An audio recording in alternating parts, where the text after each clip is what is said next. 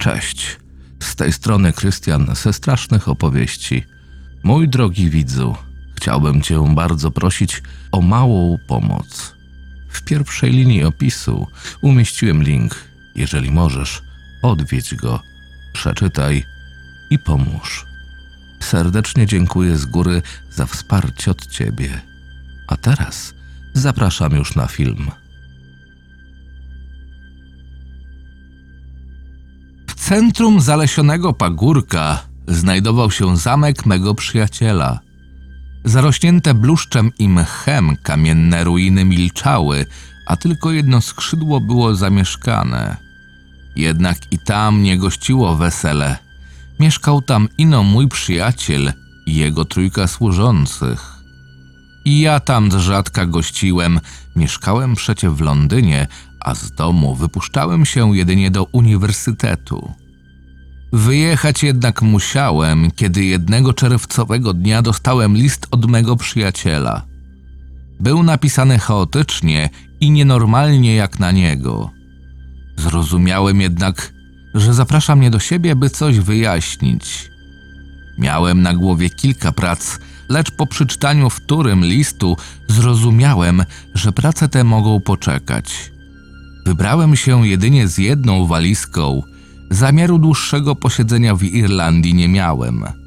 Promem dotarłem dopiero o 17, lecz przyjaciel już na mnie czekał w swym automobilu.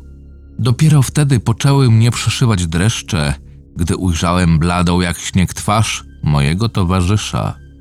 Żadne słowa nie są w stanie opisać chłodu, który panował w aucie pomimo jeszcze wczesnej pory jak na lato. Jechaliśmy w absolutnym chłodzie kilka godzin aż do zamku. Moje palce w tym czasie zdążyły skostnieć, a przy nosie zaczęły skapywać krople lepkiej cieczy. Gdy wszedłem po dość długiej nieobecności do zamku, uderzyło mnie piękno i estetyka wnętrza. Lecz w nim też gościł ogromny chłód, mimo ognia w kominku i wszechobecnych świec rozświetlających ciemności. Zasiedliśmy do stołu, na kolację i wtedy właśnie nakreślił mi, co się wydarzyło. Otóż w końcu maja zaczął on wysuszać ziemię na skraju swej parceli. Podmokłe bagnisko, na które strach było się zapuszczać. Skrywały się tam zwierzęta, jak i coś więcej. Gdy zaczęto wysuszanie, kilku jego robotników zaginęło bez wieści, reszta nie przyszła nazajutrz do pracy.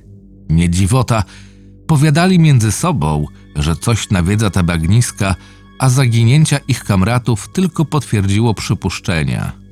Mój przyjaciel jednak nie przeląkł się i na przekór ostrzeżeniom wybrał się na bagnisko.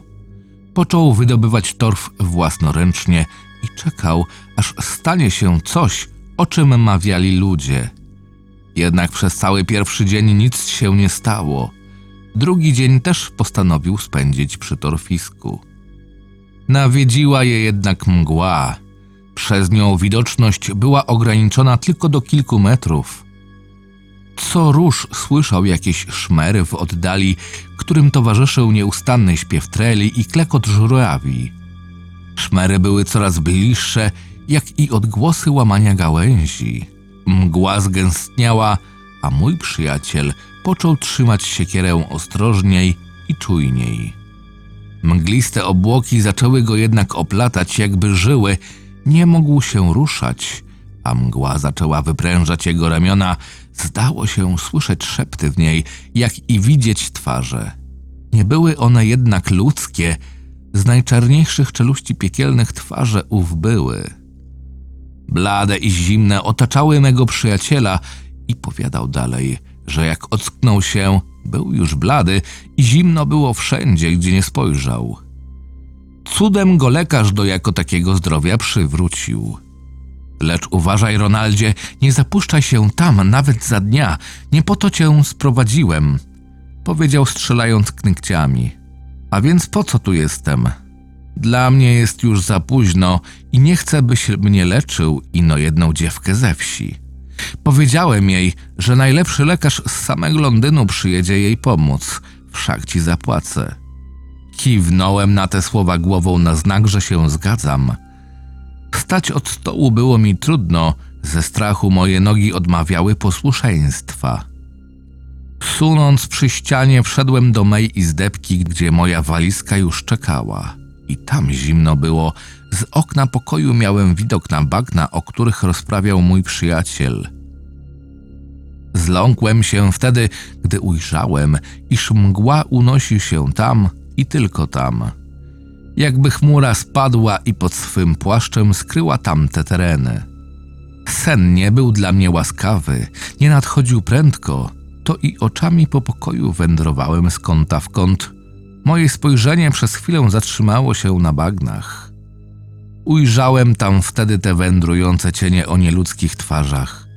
Były daleko, ale widziałem je wyraźnie. Na sam ich widok zamarłem. Zjawy również zaczęły się i mnie przyglądać, również z oddali, jakby obawiały się zbliżyć. Nie chciałem mówić następnego dnia o tym memu przyjacielowi, to i z samego ranka pojechaliśmy do wsi, a stamtąd do dziewczyny, której obiecał pomóc. Chora leżała w łóżku, miała oziębienie organizmu i dziwnie bladą cerę, której to widziano u innych członków jej rodziny. Gdy tylko wszedłem do jej izby, zaczęła wrzeszczeć, jakby zobaczyła upiora. Z całą pewnością nie miała się czego bać, bo aż tak nieurodny nie byłem. Temperatura jej ciała wynosiła zaledwie 31 stopni i stale spadała, lecz czynności życiowe nie ustawały, niebywałe. Przy pomocy moich podstawowych urządzeń nie byłem w stanie przeprowadzić szczegółowych badań, acz dowiedziałem się jeszcze, że chora ma dziwne zaburzenie wzroku, również niedziedziczone. Oczy jej błyszczały fosforyzującym światłem w ciemności, a chora widziała tylko w różnych odcieniach bieli, z tego co mi powiedziała. Tęczówka była ledwie widoczna przy ogromnej czerni jej oczu. Pokój, pomimo wysokiej temperatury na zewnątrz, był pokryty szronem. W innych izbach tego domu nie zaobserwowałem tego zjawiska. Chora wyraziła zgodę do przewiezienia jej do zamku i uczyniliśmy to pomimo sprzeciwu jej rodziny. Tam w niedługim czasie dostarczono mi niezbędne aparaty do badań. Przywiezienie jej jednak było olbrzymim błędem. Któregoś poranka po prostu jej nie było. Okno w jej izbie było otwarte, lecz pokój był na tyle wysoko, że przy upadku z pewnością doszłoby co najmniej do ciężkiego złamania. Poszukiwania musieliśmy przeprowadzić po cichu w obawie przed skargą jej rodziny. Jednak i one okazały się bezowocne. Do przeszukania zostały tylko skryte pod mgłą bagna, lecz na nie mój przyjaciel lękał się zapuszczać i mnie przestrzegał przed tym. Pomimo jego zakazów i bez jego wiedzy, wyruszyłem na nie nocą, gdy spał. Wszedłem na mroczne moczary z pewną dozą strachu, nie potrafiąc sklasyfikować bytów zamieszkujących je tam. Latarnia oświetlała jedynie metr przede mną, a mgła gęstniała wraz z tym, im głębiej się zapuszczałem. Potworna, nieprzenikniona biel zaczęła motać mi w oczach i wtedy usłyszałem. Usłyszałem głos tej chorej dziewczyny, cichy szept, mamrotanie. Musiała być niedaleko, bo słyszałem ją wyraźnie, lecz słowa nie były zrozumiałe, nie były ludzkie. Nie znalazłem jej jednak w świetle mojej lampy, a słowa wymawiała z coraz większym zapałem. Mgła gęstniała i zaczęła chwytać mnie jak człowiek.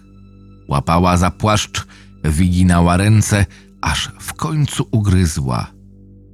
Rana nie krwawiła, od razu obmarzła i stworzył się skrzep. Mamrotanie ustało, najpewniej spłoszył ją mój jęk. Chociaż chciałem już stamtąd uciekać, dalej szukałem dziewczyny. Ziemia pod moimi stopami była niepewna, co jakiś czas utykałem nogą w bagnie, lecz szedłem dalej. Las z dala wydawał się niewielki, a ja błądziłem po nim już ponad dwie godziny. Czas uciekał nieubłaganie i zaraz miało świtać. Promienie światła jednak nie przebijały się przez płaszcz mgły. Zacząłem wyczuwać ostrą woń, coś jakby kwas, nie mogłem jednak rozszyfrować jaki. Nagle moje oczy straciły możliwość widzenia barw, aż nagle zacząłem widzieć tylko w odcieniach bieli.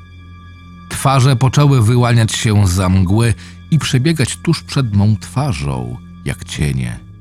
Zimny pot mnie zalał, a uszy zaczęły słyszeć znów to szaleńcze, niezrozumiałe mamrotanie. Znalazłem wtedy tę dziewczynę. Klęczała pod posążkiem jakiegoś dziwnego bożka. Posążek był wykonany z brązu i był obrośnięty mchem i innym zielskiem. Jego twarz przypominała te widziane we mgle, lecz była szpetniejsza. Pochwyciłem dziewczynę za ramiona i wyniosłem, lecz mgła nie opadała, a przed bagniskiem czekał już mój przyjaciel. Błądziłem znów kilka godzin z dziewczyną na rękach, nim znalazłem wyjście. Nie widziałem nic poza bielą, jakbym cały czas był we mgle. Już nigdy nie wrócę tam, nie chcę, nie mogę. Uciekłem stamtąd pierwszym promem. Na całe szczęście mój organizm nie poniósł aż tak dużych strat jak ta dziewczyna. Nie widziałem, lecz ciepło odczuwałem normalnie. Moja normalna temperatura spadła do 36,2. Nie ulegam innym zmianom cielesnym. Zamknę się w mym domu i będę badał dalej. Scenariusz Andrzej Arndt Czytał Krystian Kieś Zapraszam do subskrypcji mojego kanału.